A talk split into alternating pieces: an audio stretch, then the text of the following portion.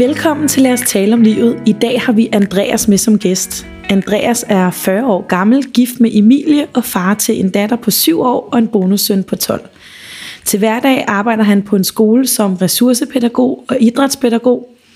Og Andreas startede med at spille som 17-18-årig og har i dag været ludoman i cirka 20 år og kommer i dag for at fortælle sin historie om, hvordan det hele startede, hvordan det har påvirket hans liv og hvordan han kom ud af sin afhængighed. Hej Andreas, og tak fordi du ville komme i dag. Hej med jer. Tak fordi jeg måtte komme. Selvfølgelig. Andreas, du fortæller, at du var omkring 20 år, da du begyndte at spille online-spil. Hvordan startede afhængigheden for at spille online for dig? Jamen, jeg tror egentlig, den starter ligesom med så mange andre, der er glade for spil. Det der med, at jeg er sportsmenneske og har altid dyrket sport hele mit liv og sat mig ind i sport, og så er det jo meget nærliggende også at begynde at spille på det, når man sidder og ser fodboldkampe og tenniskampe og hvad man ellers har interesseret sig for gennem livet. Så det tror jeg sådan var sådan det, der startede det, fordi jeg altid har været en del af den kultur, den sportskultur, og altid dyrket meget sport selv, og så når man begynder at komme i den der alder, 17, 18, 19, 20 års alderen, jamen så starter det der med væddemål, og skal vi vædde 200 kroner på, at jeg kan bunde en bajer først, eller du ved, sådan nogle ting, så begynder alt det der jo, og så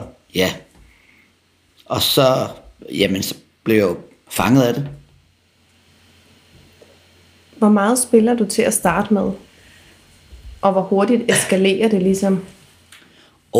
Det er svært ved at huske, men til at starte med var det sådan, der synes jeg jo ikke selv, at jeg havde et problem. Så var det 100 kroner, så var det 50 kroner. Det var jo ikke nogen store beløb til at starte med. Så det var sådan, det startede i det små, og det har altid været, men det har primært været sportsspilling, det vil sige fodbold, tennis, som jeg selv havde en eller anden interesse for, men også selv havde en følelse af, at det havde jeg en viden om, og det fulgte jeg med i.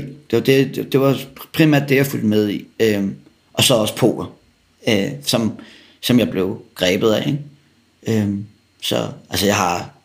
Jeg har aldrig stået nede på en eller anden kiosk og ind i baglokalet og hævet en enarmet 20-knægt og spilmaskine og sådan noget. Det har jeg aldrig rørt. Eller spillet på heste eller sådan nogle ting. Det har altid været sportsbetting og poker.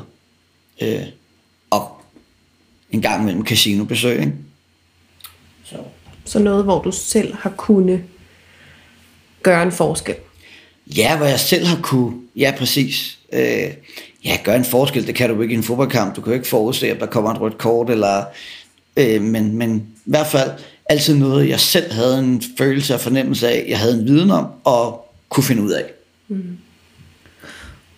Og der er jo mange, som laver de her oddset, forskellige bettings, når der er fodboldkampe. Det er i hvert fald noget, jeg synes, jeg også kender til i mine kredse. Men det starter vel med, at man satser nogle små beløb, og som du siger, det, hvor man ikke tænker, at det er noget af, det er ikke et problem. Altså, det er måske bare for sjov. Ja. Men hvornår går det så hen og bliver et problem, eller noget, hvor du tænker, okay, her satser jeg lidt flere penge, eller sådan, eller hvad? Jamen, jeg tror jo, at der, hvor det sådan går op for mig, det er jo, at man får den her tanke med, at man skal vinde det tabte tilbage.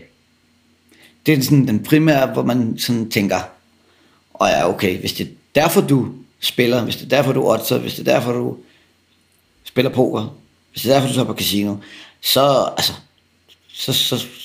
er du på vej ned af den forkerte sti.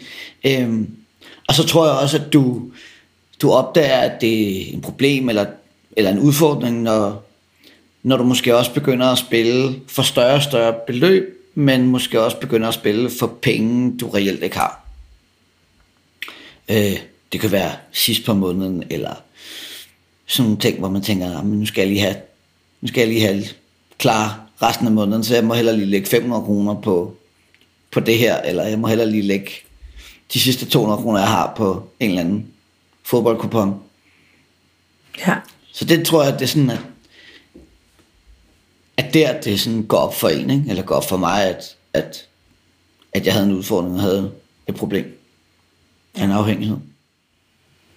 Du fortæller os også, at du nogle gange spiller for penge, der ikke er dine. Ja, det. Jamen, ja, desværre. Altså, ja. Man kan sige, når man er afhængig af spil, og når man er ludoman, så kan man, som i mit tilfælde, komme ud for, at du... Det går ikke kun ud over dig selv at være ludoman og være afhængig af spil. Det påvirker din omgangskreds, venner, familie, hvis du har en kæreste, hvis du har en kone. Man kan sige, her i mine senere år, efter jeg mødte min kone, der har jeg blandt andet, inden vi skulle giftes for 5 år siden, spillet for nogle af vores bryllupspenge. Hun fik i 30-års fødselsdagsgave nogle penge af hendes storebror til vores bryllup, og nogle af de penge, dem spillede jeg op, uden at hun vidste, selvfølgelig. Ja. Mm. Ja. Hvad efterlader det dig med for en følelse? Fordi jeg tænker, når man træffer beslutningen, og man gør det, og man gør det for at få et kick, og så kommer der måske, kunne jeg forestille mig, noget dårlig samvittighed bagefter, og kan det ligesom få det til at eskalere yderligere, fordi hvis der potentielt skal vindes nogle penge tilbage, eller hvad gør det ved dig? Jamen, du siger jo noget rigtigt der. Altså, det der gør ved mig, det er jo en kæmpe skam. Altså, det er løgn, løgne, og skam, der er det værste ved at være ludoman. Altså, alle de der ting, man sådan skal holde styr på i forhold til, hvad var det nu lige, jeg sagde i går? Hvad var det nu lige, jeg sagde til Emilie der? Gemme telefonen væk, vende telefonen med skærmen nedad, så hun ikke lige ser, hvis der popper et eller andet op. Alle de der ting, der er det værste. Og så selvfølgelig også det der med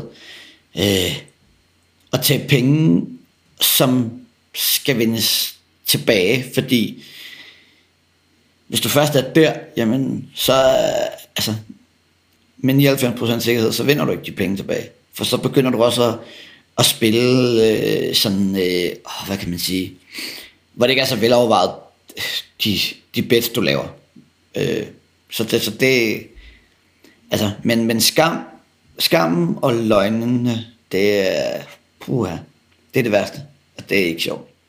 Og der er jo også nogle andre følelser, fordi en ting er det, der sker efter man har spillet, men der er jo også nogle følelser i, når man så spiller, hvor du fortæller, at der er nogen, der er drevet af at vinde pengene tilbage, der er nogen, der er drevet af at vinde, der er nogen, der måske er drevet af noget helt tredje. Og kan du sætte lidt ord på, hvad har drevet dig? Nå, men jeg tror helt bestemt, at det, der har drevet mig, det er kicket. Altså det der med at vinde. Og også det der med at kunne forudse tingene.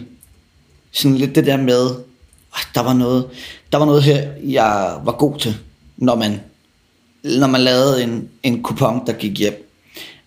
Og så tror jeg også, at det der også har drevet mig, det her, det var også, at det...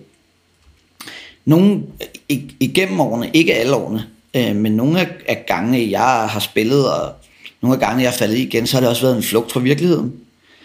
Hvis man er stresset, eller presset på arbejdet, eller man synes ikke rigtigt, det kører i forholdet, eller det kan være alle mulige ting, som har gjort, at jeg har spillet, eller...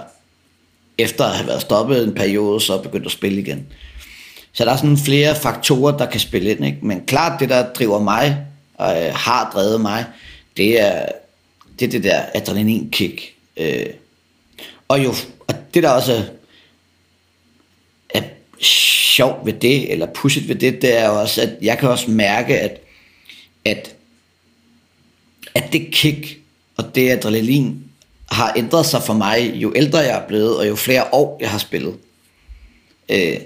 Fordi det var slet ikke det samme som for 10 år siden, 15 år siden.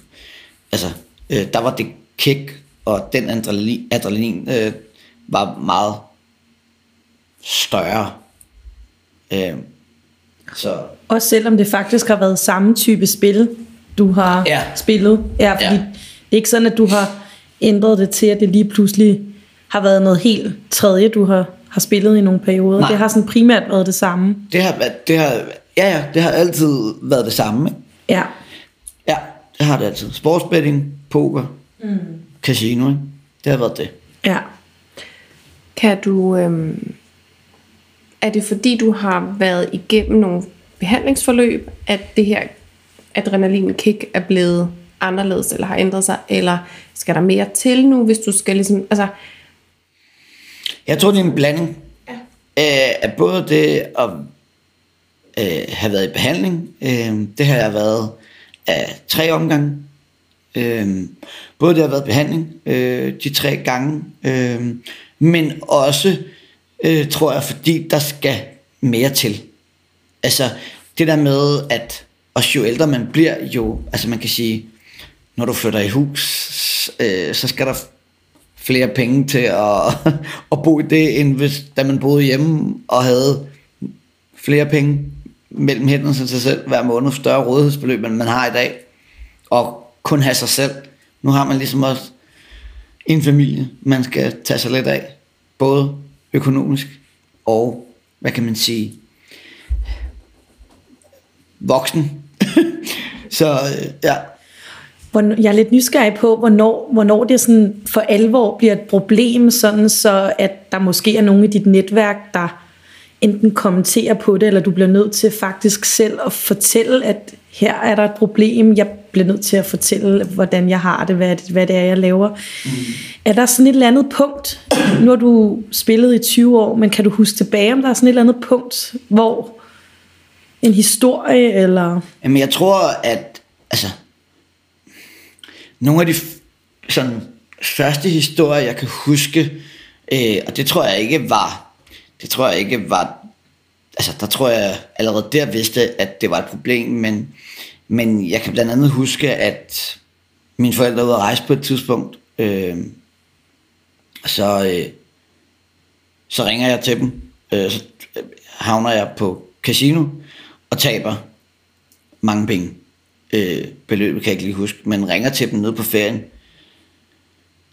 du ved, sådan helt grædefærdig og fyldt med skam og alt muligt andet, ringer og fortæller dem, at jeg altså kommet til at spille, og det er ikke så godt, mor og far. Så der har været sådan nogle episoder der, ikke? Og så tror jeg også, at det der med at have nogle tidspunkter i livet, hvor man har flere penge mellem hænderne end andre, det tror jeg også, jeg har haft svært ved at administrere, fordi det der med, at man, altså, når jeg har haft penge, så har jeg også haft penge at spille for. Og blandt andet i 2007, der bliver jeg overfaldet på en ferie i Portugal, og får nogle forsikringspenge fra det overfald. Og de forsikringspenge, de ryger jo ikke. Altså, jeg køber måske nogle ting. Jeg får 170-80.000 i forsikringspenge. Og det er jo klart, de penge, dem, de skal derud og rende. Dem skal der spilles for.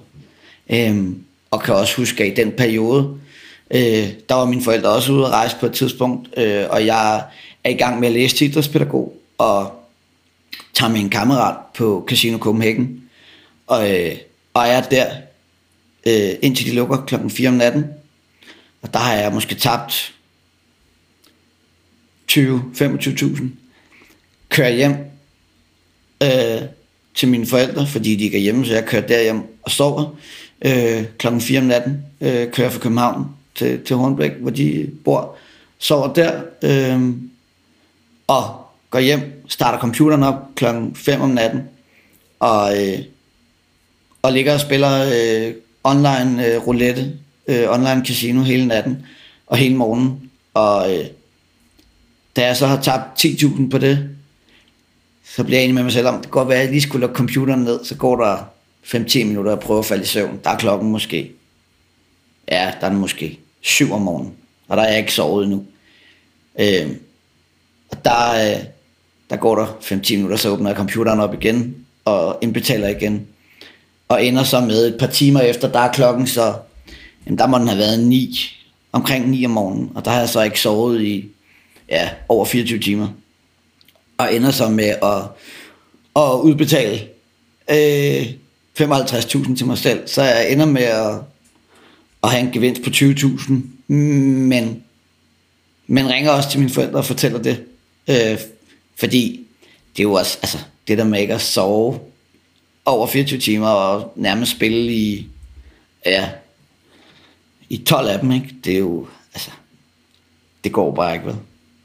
Så jeg har sådan nogle, ja, sådan nogle historier gennem de der 20 år som ludoman, som i hvert fald minder mig om, eller i hvert fald, hvad kan man sige, påpeger, at jeg har et problem.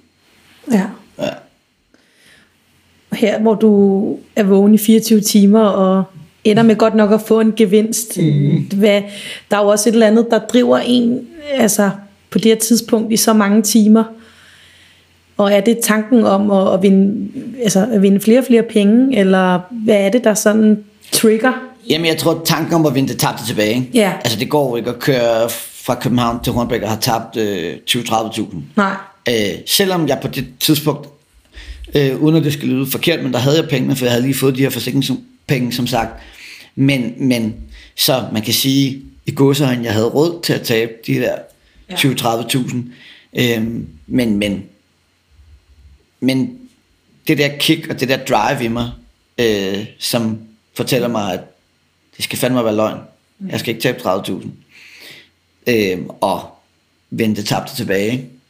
Ja, fordi det vi heller ikke skal glemme, det er, at der er jo også nogen, som spiller rigtig meget, som spiller for penge, de slet ikke har. Mm-hmm. Og du har gået i noget behandlingsforløb, fortæller du også, og du måske også har nogle historier fra andre mennesker, som måske endda har været ude i noget kriminalitet og forskellige ting og sager. Er det noget, du vil sætte et ord på, sådan det her med, at du fortæller os, du har været heldig, at du ligesom har haft pengene, når du har spillet? Mm. Men ja, men både det, i perioder har haft pengene, når jeg har spillet, og har spillet for penge, jeg havde, men klart er der jo også, når du har spillet i over 20 år, så det er jo klart, at så har der også været perioder, hvor jeg ikke har haft råd til at tabe. Og specielt her de sidste hvad, 7-8 år, hvor jeg har boet i hus og sådan nogle ting, og har familie, stiftet familie, klart, så kan man jo ikke, altså, om jeg så har haft penge eller ej, det er jeg for sig ligegyldigt, fordi så kan jeg ikke tillade mig at spille penge op, altså, det duer bare simpelthen ikke. Og så har jeg har jo også været i den heldige situation, og det er der jo mange mennesker ligegyldigt, hvilken afhængighed du har, jamen, som ikke har et bagland, som kan støtte dem og bakke dem op, og i mit tilfælde, både sådan moralsk, men i særdeleshed også økonomisk. Når jeg har tabt for mange penge, ikke? Så er det klart, så har det været ret heldigt for mig at have en mor og far, som har hjulpet mig økonomisk der, når det virkelig har været værst, ikke? Og det er klart, det er der jo mange mennesker, der ikke har. Så der har jeg været heldig.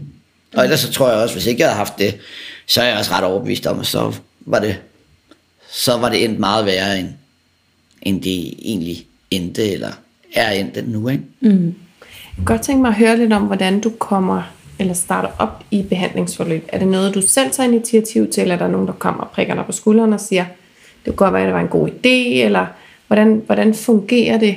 Jamen det har været min familie. Mine forældre, min bror, og så selvfølgelig også her de sidste par gange har det også været Emilie, ikke? Min kone, som har sagt, nu hvis ikke du gør det her, altså blandt andet så er det jo, hvis ikke du gør det her, så bliver jeg sgu nødt til at gå fra dig, fordi jeg kan ikke leve med en mand, der er ludoman, og som jeg bliver nødt til at tage vare for mig selv og for mine børn, og det kan jeg ikke leve med. Jeg kan ikke leve med en, der spiller, fordi den der uvidshed om, kommer du nu og fortæller, at du har spillet hus og biler og alt muligt op, ikke? Den kunne hun selvfølgelig ikke have hængende over hovedet. Så der kan man sige, der har jeg ikke haft noget valg. Heldigvis. Fordi jeg synes da, at nu har jeg været igennem 3 behandlingsforløb, og jeg synes da, at jeg bilder i hvert fald mig selv ind, at det er noget, der har hjulpet mig hver gang. Og selvfølgelig, så skal du også selv have lysten. Altså, det er også meget vigtigt for mig at sige, at hvis ikke man selv har lysten til at stoppe med at spille, jamen, så kan du også godt glemme alt om at gå i et behandlingsforløb, fordi du skal selv ville det. Sådan fungerer det også. Så ja. Hvad er der sådan gået igennem der, når Emilie har kommet og sagt, nu er det vist på tide at komme i et behandlingsforløb igen? Har du selv kunne se, at det har været et problem, eller? Jamen det er kommet sig af, når Emilie har kommet og sagt det, så er det kommet sig af, at hun har opdaget, at jeg har spillet for x antal kroner, eller har stjålet penge fra hende, eller whatever. Altså, så har jeg jo godt, altså, jeg er jo ikke dum, så jeg har jo godt selv kunne se det, når hun har kommet og sagt det til mig. Men skal der også være alle indrømme, det er da ikke alle 3 gange, jeg har haft lysten til at gå i behandling.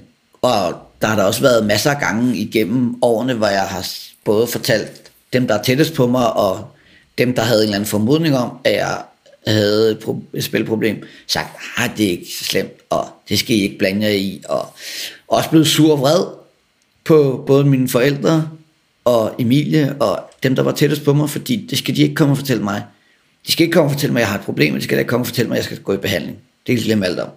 Ja, for det er det der, men lige præcis, at man kan måske godt, kunne jeg forestille mig selv, bilde sig selv ind, at man har det hele under kontrol. Ja. Og det er jo måske i virkeligheden det sidste, man har.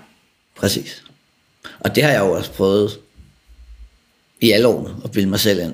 Også det der med, at jeg har da også prøvet at bilde mig selv ind, at jeg sagtens kunne, ja, have det under kontrol, men også sagtens kunne styre det. Jeg kunne sagtens gå ned og lave en kupon til 100 kroner, eller 50 kroner. Men det har jeg jo så bare fundet ud af bedre erfaring, at det kan jeg ikke. Og det er jo lidt det samme med alkoholikere og alt muligt andet. Altså, de kan jo heller ikke, man kan heller ikke tro som alkoholiker, eller tidligere alkoholikere, at man kan drikke en bajer eller 5 en fredag eller lørdag aften med drengene, eller med familien eller noget andet. Det kan man bare ikke. Jeg kan i hvert fald ikke. Og jeg tvivler på, at der er nogen ludomaner, der kan det. Er der nogle tidspunkter, hvor du måske ved, at nu kommer der fodbold-VM eller håndbold-VM, eller hvor du sådan kan mærke, ej, det kunne faktisk være meget fedt lige, men sådan skal hanke op i dig selv måske, og sige, jeg skal ikke, hvor du ved, du skal være lidt mere opmærksom på, måske ikke at blive drevet af. Ja, det er der. Jamen, jeg har sådan en, Wimbledon hvert år i tennis, det er sådan en, det plejer altid at være sådan et skæringspunkt for mig. Det er sådan, det trigger et eller andet i mig. Nogle af de der store tennisturneringer, Grand Slams, men også, som du selv nævner, EM, VM-slutrunder, er svære. Ikke så meget håndbold, mest tennis og fodbold. Champions League aftener, når det tirsdag og onsdag kører over skærmen, så ved jeg også med mig selv, ikke som jeg har det lige nu, i dag, men ja, for 2 år siden vidste jeg godt, at det der skulle jeg passe på, ikke? Er der nogle sådan støttegrupper, lidt ligesom at der er til andre? Jeg har i hvert fald ikke selv benyttet mig af det, men jeg kunne da forestille mig, at, og det er ikke noget, jeg sådan ved noget om, men jeg kunne da forestille mig, at der fandtes sådan nogle for ludomaner også. Man kan sige, at der hvor jeg har gået, det der hedder Center for Ludomani inde i København, de findes forskellige steder, der er blandt andet også i Odense, tror jeg, og i Aarhus. Og der kunne jeg er ret overbevist om, at de har sådan nogle støttegrupper, eller en hotline, ved jeg, de har, hvis man lige pludselig sidder derhjemme en tirsdag aften og ser Champions League og får lyst til at spille, så ved jeg, at der er sådan en hotline, man altid kan ringe til. Jeg har aldrig benyttet mig af den, men det ved jeg der. Så der findes sådan nogle ting, ikke? Så ja. Det behandlingsforløb, du har været i, hvor lang tid har det sidste forløb, du har været i, varet, og hvad er det sådan indbordet har det været? Jamen det sidste forløb, jeg har været i, er jeg faktisk stadigvæk i, og har her, tror faktisk i næste uge igen, den sidste, en af de sådan afsluttende samtaler, og det har foregået, primært online over Zoom, og det her, hvor de 2 andre gange, jeg har været i behandling, der har jeg skulle køre ind til København fysisk og møde op. Og det kan være jo, det ved man jo selv, det kan være udfordrende med arbejde og familie og sådan nogle ting. Så det har faktisk været, det har været mega, mega rart for mig, at man kunne gøre det over Zoom. Ja. Og det har også gjort, at Emilie har været med til nogle af de her online møder, fordi det har også været nemmere for hende at deltage i det. Fordi det er også vigtigt for dem, at pårørende er med til nogle af de her samtaler. Det lyder som om, at de sådan, så prøver at involvere dem, man har tættest på, eller hvad, for at man... Jamen, de prøver ligesom at fortælle de pårørende, hvad der er på spil for en ludoman.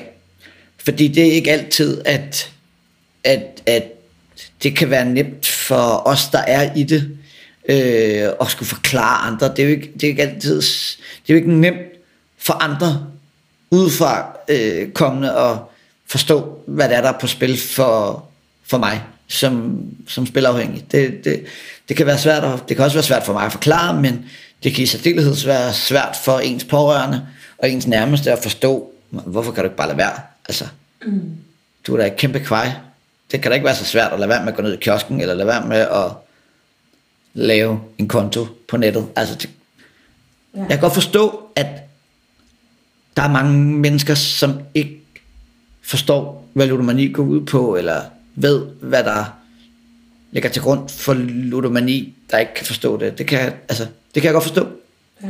Så det er en af årsagerne til, og den primære årsag til, at de gerne vil have pårørende med. Ikke? Også fordi, at det kan, når der er en tredje part, når behandleren sidder og fortæller, hvad der ligesom er på spil, og hvad der kan trick det, og hvad der ikke kan trick det, og hvad der kan hjælpe, og hvad der ikke kan hjælpe, og sådan nogle ting, så er det lidt noget andet, end hvis jeg skulle sidde og fortælle det til min nærmeste. Ja.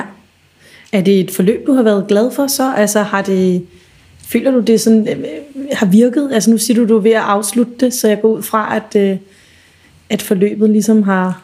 Jamen altså, det synes jeg jo selv.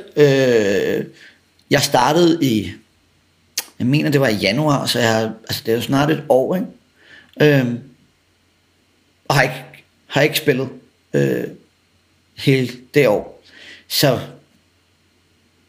jo, altså jeg går derud fra, at det... Altså, igen, som jeg også sagde før, jo, det hjælper at gå i behandling, men kun hvis man selv ønsker, at det skal hjælpe. Ja. Hvad tænker du sådan om fremtiden? For det er jo mange år, det har stået på. Og du har alligevel været igennem en del behandlingsforløb. Jeg kunne forestille mig, at man måske godt kunne blive ramt lidt af sådan en mavepuse en gang, man må tænke, okay, er det sådan frem og tilbage forever ever, eller kommer jeg nogensinde til det der punkt, hvor at det er et lukket kapitel, eller hvad sidder det til? Jeg har selv gået med de tanker, du lige nævner der, det der med, hvornår falder jeg i igen? Eller falder jeg i igen? Det er klart, og klart er mit højeste ønske, inderligste ønske jo, at det ikke kommer til at ske igen. Men må også bare være ærlig over for mig selv, og specielt også over for Emilie, at sige, at det kan jeg desværre ikke med 100% sikkerhed love. Fordi det der gamle floskel med en gang ludoman, altid ludoman, den holder alligevel langt hen ad vejen. Det gør den.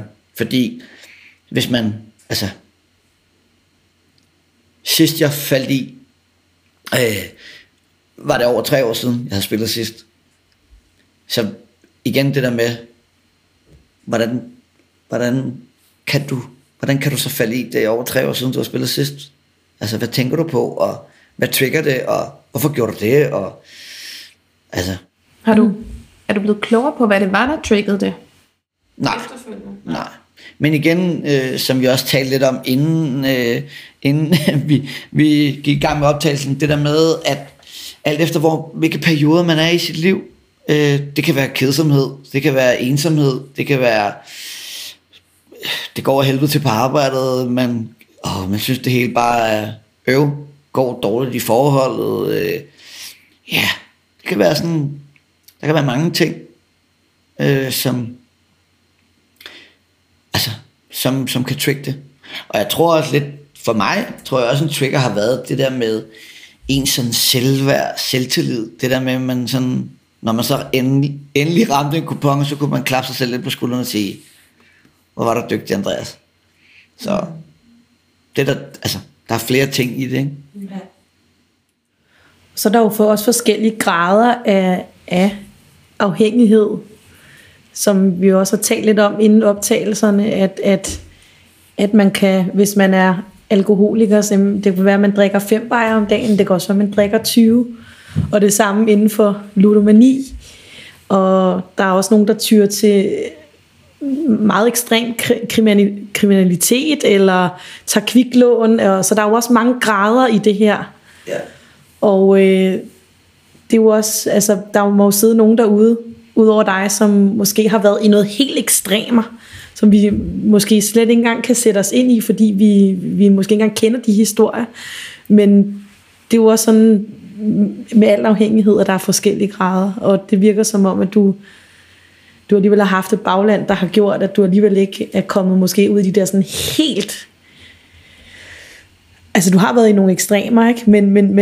Men alligevel er du landet et eller andet sted på benene. Bestemt også, at det har været mit baglands fortjeneste og skyld, at jeg ikke har havnet, hvad kan man sige, længere ude, end jeg er. Jeg har aldrig været i en situation, heldigvis, hvor jeg skulle låne penge af forkerte mennesker. Eller jeg har aldrig været i en situation, hvor jeg har taget kviklån. Så bare sådan 2 ting, tror jeg virkelig har været afgørende for mig også der hvor jeg er i dag, og er samtidig også ret overbevist om, at det måske også har været derfor, at jeg er blevet ved med at spille, fordi den der, jeg kan da ikke, jeg ville lyve overfor jer, hvis jeg sagde, at jeg aldrig nogensinde har tænkt tanken om, der er nok nogen, der skal redde mig. Hvis jeg så taber de her 10.000, så er der nok nogen, der skal redde mig. Hvis jeg taber de her 5.000, er der nok nogen, der skal redde mig. Så den kan være lidt todelt. Den der med, at man i baghovedet, man har nogen, der redder ens ryg, og har ens ryg, samtidig med, at man jo er mega glad for og taknemmelig for at sidde her i en alder af 40 år, aldrig har optaget kviklån, og aldrig har skulle låne penge af forkerte mennesker. Ja. Så den er både over. For jeg er da også overbevist om, at havde jeg ikke haft det bagland, jeg har, og de forældre, jeg har, så var jeg også havnet der. Ja. Uden tvivl. Nu talte vi lidt om forskellige grader. Hvis man er i tvivl, er man så i tvivl, om man har et problem? Nej. Det er du ikke. Og jeg tror heller aldrig nogensinde, måske i starten, der i 17, 18, 19, 20-års alderen, havde jeg ikke et problem. Og jeg tror også, det er noget, der udvikler sig gennem årene, hvor stort problemet er. Men mit umiddelbare svar, og mit meget korte, præcise svar er, nej, du er ikke i tvivl. Mm. Og hvis du er i tvivl, så er det rigtig, rigtig vigtigt, at du er ærlig over for dine nærmeste, og over for de mennesker, du stoler på, og kan åbne op for den tvivl hos dem. For så kan det være, at de kan svare på det, hvis du selv er i tvivl. Men det er du ikke.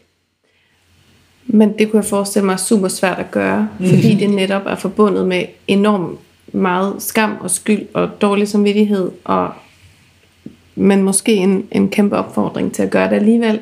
Ja. Og give ens næreste så the benefit of the doubt, at de nok skal gribe en, ja. Og få fundet ud af, hvad der så skal ske. Ja, lad være med at benægte. Mm. Altså lad være med at slå det hen, lad være med at benægte. For det har jeg da også, det har jeg da gjort. Altid, hele tiden. Og vil stadigvæk, må jeg også være ærlig at tilstå, gøre det den dag i dag, hvis jeg faldt i igen. Jamen, og blev konfronteret med det. Jeg vil, indtil det modsatte var bevist, benægte. Nej, jeg har ikke begyndt at spille igen. Nej, jeg har ikke spillet. Det vil jeg gøre med 99,9% sikkerhed. Du fortæller, at du skal være med i en dokumentar på TV2, og nu sidder du så her i dag og fortæller din historie i vores podcast, og vi har tænkt lidt over, hvad du gerne vil have ud af at deltage både her hos os og i den her dokumentar, der kommer. Jamen jeg tror, at det vigtigste for mig, det er ved at fortælle min historie og gøre mere opmærksom på det her tabu, som ludomani er. Det er, at hvis jeg kan være årsag og medvirkende til, at et andet menneske tænker sig om en ekstra gang, eller nogle andre pårørende hører min historie, eller ser programmet, tv-programmet, tænker, at det kunne være, at jeg lige skulle konfrontere min søn eller min datter, for der findes også kvindelige ludomaner, men konfrontere dem her med, jeg har en mistanke om, at du er ude i noget råd. Må jeg se din konto, eller er det noget, du vil tale om? Det er min helt klare, hvad kan man sige, ja, mening med at deltage i alt det her, og forhåbentlig få nogle unge mennesker til at tænke sig om en ekstra gang, inden det er for sent, og ikke havne der, hvor jeg er. Fordi en ting er, at man har et spilleproblem, men det er jo også de her ting, du fortæller, at det også går ud over dem, man måske holder rigtig meget af. Så det ikke kun er ens eget problem, men at der er andre, der bliver påvirket af det. Og det er vel inden det går helt derud, at du rigtig gerne vil have det her budskab ud, kunne jeg forestille mig også. Præcis. Og også i forhold til, altså jeg kan jo ikke sige mig fri for, at det her ludomani, det har kostet et par forhold gennem årene. Det er klart, det har det. Så det er jo også det der med, at man skal kunne se sig selv i øjnene, og den der skam, skyld, og de der løgne, man skal gå og holde styr på, det er godt nok hårdt. Jeg har haft mange søvnløse nætter, hvor i de perioder, jeg har spillet, ikke? Hvor det har været mange, mange søvnløse nætter. Og også i de perioder, jeg ikke har spillet, har det også kostet søvnløse nætter, for så ligger man også og tænker på, hvad kunne du have gjort anderledes, og hvorfor gjorde du det, og det kan du ikke være bekendt, og alle de der ting, ikke? Også det der med, tænk nu, hvis Emilie går fra dig, hvad fanden, hvad skal du så, altså sælge huset, og hvor skal du så bo henne, og altså begynder du så for alvor at spille igen, når man kun har sig selv, ikke?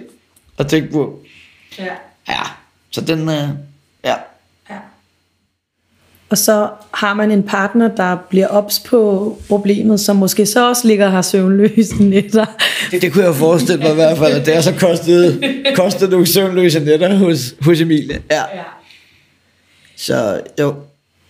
Man ved jo godt, hvor grænsen går, når man skaffer penge, måske på en måde, man ikke bør gøre. Er der et scenarie, eller to scenarier, hvor hvis du kunne gå tilbage i tiden og gøre det op, så vil du gøre det? Ja, men der er helt klart, når du spørger om det, så er der helt klart en episode, og det er en tidligere kollega, jeg har haft op på arbejdet, hvor jeg lånte hans konto på nettet, spilkonto, bettingkonto på nettet, fordi jeg ikke selv havde adgang til det, fordi at jeg var udelukket for det, havde udelukket mig selv for det, og så spillede jeg for hans konto ved at hver gang overføre penge. Jeg kunne ikke selv overføre penge på hans konto. Jeg overførte til ham, og så indbetalte han for mig, men en dag, der ser jeg, at han indbetaler for mig, jeg står ved siden af ham, og så ser jeg hans, de tre sidste tal, hans sikkerhedskode på kortet, og så kunne jeg selv gå hjem og gøre det. Og der var jeg så langt ude, at jeg en søndag, mens at Emilie ligger ved siden af mig i sengen, søndag aften ligger ved siden af mig i sengen, bliver ved med at indbetale på ham her kollegaens konto, og taber, og sover igen, ikke hele natten, ligger og spiller hele natten ved siden af Emilie, som ligger og sover. Og mandag morgen har jeg ikke sovet endnu, og jeg ender med at tabe 16-18.000 på hans konto. Og fortæller selvfølgelig ikke Emilie noget, melder mig syg på arbejde, og ringer til ham med kollegaerne og fortæller det med det samme, fordi det kunne min samvittighed og ærlighed dog ikke klare. Og han er jo i sin fulde ret til at melde det til politiet og alle mulige ting. Det vælger han ikke at gøre, mod at jeg selvfølgelig lover ham, at han får sine penge, inden der er gået ret længe. Han står, det her det er mandag, han skal på Roskilde festival om fredagen. Så det er klart, at jeg tror, hvad han har været en 18-20 år, ham her gutten, så det er klart, at 16-18.000 for sådan en 18-20-årig gut, det er mange penge. Så han får sine penge. Jeg skynder mig at ringe til min bankdame og sige, kan vi ikke lige gøre noget her? Jeg mindes ikke, at jeg fortæller hende, hvorfor at jeg lige pludselig skal bruge 16-18.000. Men det lykkedes, og han får sine penge. Ikke? Og han vælger ikke at gøre noget. Han er endda så lojal, at han ikke engang vælger det at sige det til nogen. Så det er klart en episode, som jeg bestemt ikke er stolt af, og noget, som jeg virkelig ser tilbage med skam, og noget, jeg virkelig vil lave om, hvis jeg havde muligheden for det.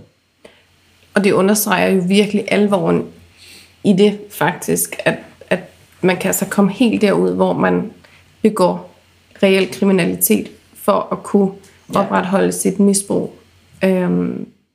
Ja, så også det der med, at jamen, nu kommer jeg til at tænke på en anden episode, det er jo også det der med, at på et tidspunkt, da min datter, hun er 3-4 år gammel, og jeg er alene hjemme med hende, der kører jeg ned, hun ligger og sover, kører jeg ned på tanken og odser, og hun ligger og sover derhjemme alene, ikke? I en alder af 3-4 år. Og det er jo også bare bagefter tænke, altså, hvordan fanden kunne du finde på det, ikke? Altså, så det er sådan to meget klare erindringer i mit hoved, der jeg virkelig ville lave om. Ja. Ja, også fordi man kan sige, det er en, det er også der, hvor der er ligesom noget på spil, og der er nogle andre personer, der er involveret. Præcis. Ja. Og det er jo det, der er med ludomani. Det er jo desværre ikke kun en selv, det går ud over. Ligegyldigt om du er i et forhold eller ej, om du har børn eller ej, eller hvad du har. Altså, det er det bare ikke, fordi din nærmeste, din familie, tætteste venner bliver også berørt og påvirket af det, ikke? Og involveret i det på en eller anden måde og en eller anden grad. Mm. Hvis man sidder derude lige nu og har en pårørende, hvor man tænker, der her kunne der godt være et problem. Hvad kunne et godt råd være til den person? Altså, hvordan burde man egentlig, nu ved jeg godt, der ikke er noget, der hedder burde, men hvordan kunne man gribe det an? Altså, jeg tror, du tænker på, hvis man sidder som pårørende og tænker, min søn har en udfordring eller et parproblem. Ja. Så mit helt klare opfordring, det er, at hvis du har den fornemmelse, så tit og ofte, så holder den stik. Så konfronter personen med det, ligegyldigt hvor ubehageligt det kan være. Og ligegyldigt hvilken reaktion du får fra den anden. Og tit og ofte, hvis du får en ubehagelig reaktion, en voldsom reaktion, en vred reaktion af den anden, af det andet menneske, jamen så er det fordi, at der er noget om snakken. Så er det fordi, man har noget at skjule. Ja. Så man skal ikke tage det personligt, at der kommer sådan et vredt svar tilbage, så kan det være, at det faktisk er fordi, der er noget om snakken. Ja, klart. Så er det nok fordi, at man har ramt et ømt punkt. Ja. Det har det i hvert fald været hos mig, at der har jeg reageret sådan.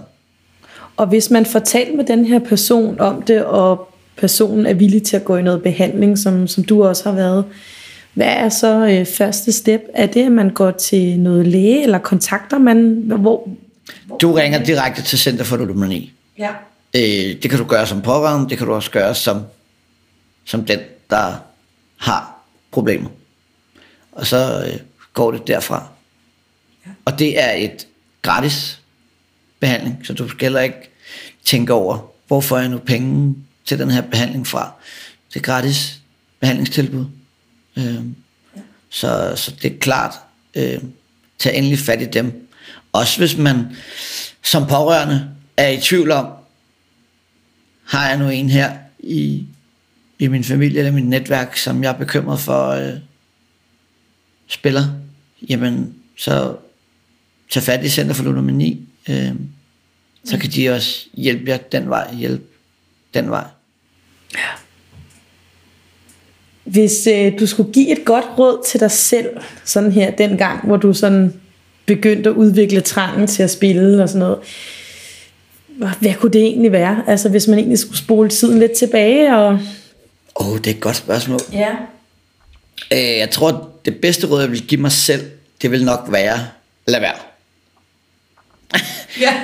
Lad være, men og så tror jeg også vær ærlig.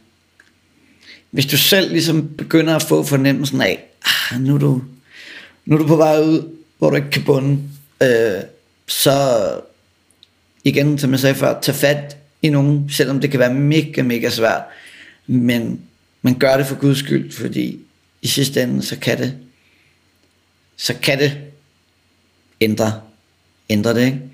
Fordi du kan godt selv, men tit og ofte, så skal du også hjælpe andre før, at det kan komme helt til livs.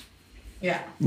Så det tror jeg vil være mit bedste råd, det der med at være ærlig og lade være. Ja. Helt klart. Det vil det være. Det er ikke det værd. Det er nogle rigtig gode råd. Tak fordi du ville komme i dag, Andreas, og fortælle din historie. Selv tak. Ja. Tak fordi jeg måtte være med. Det var så let. Tak for i dag. Tak for det.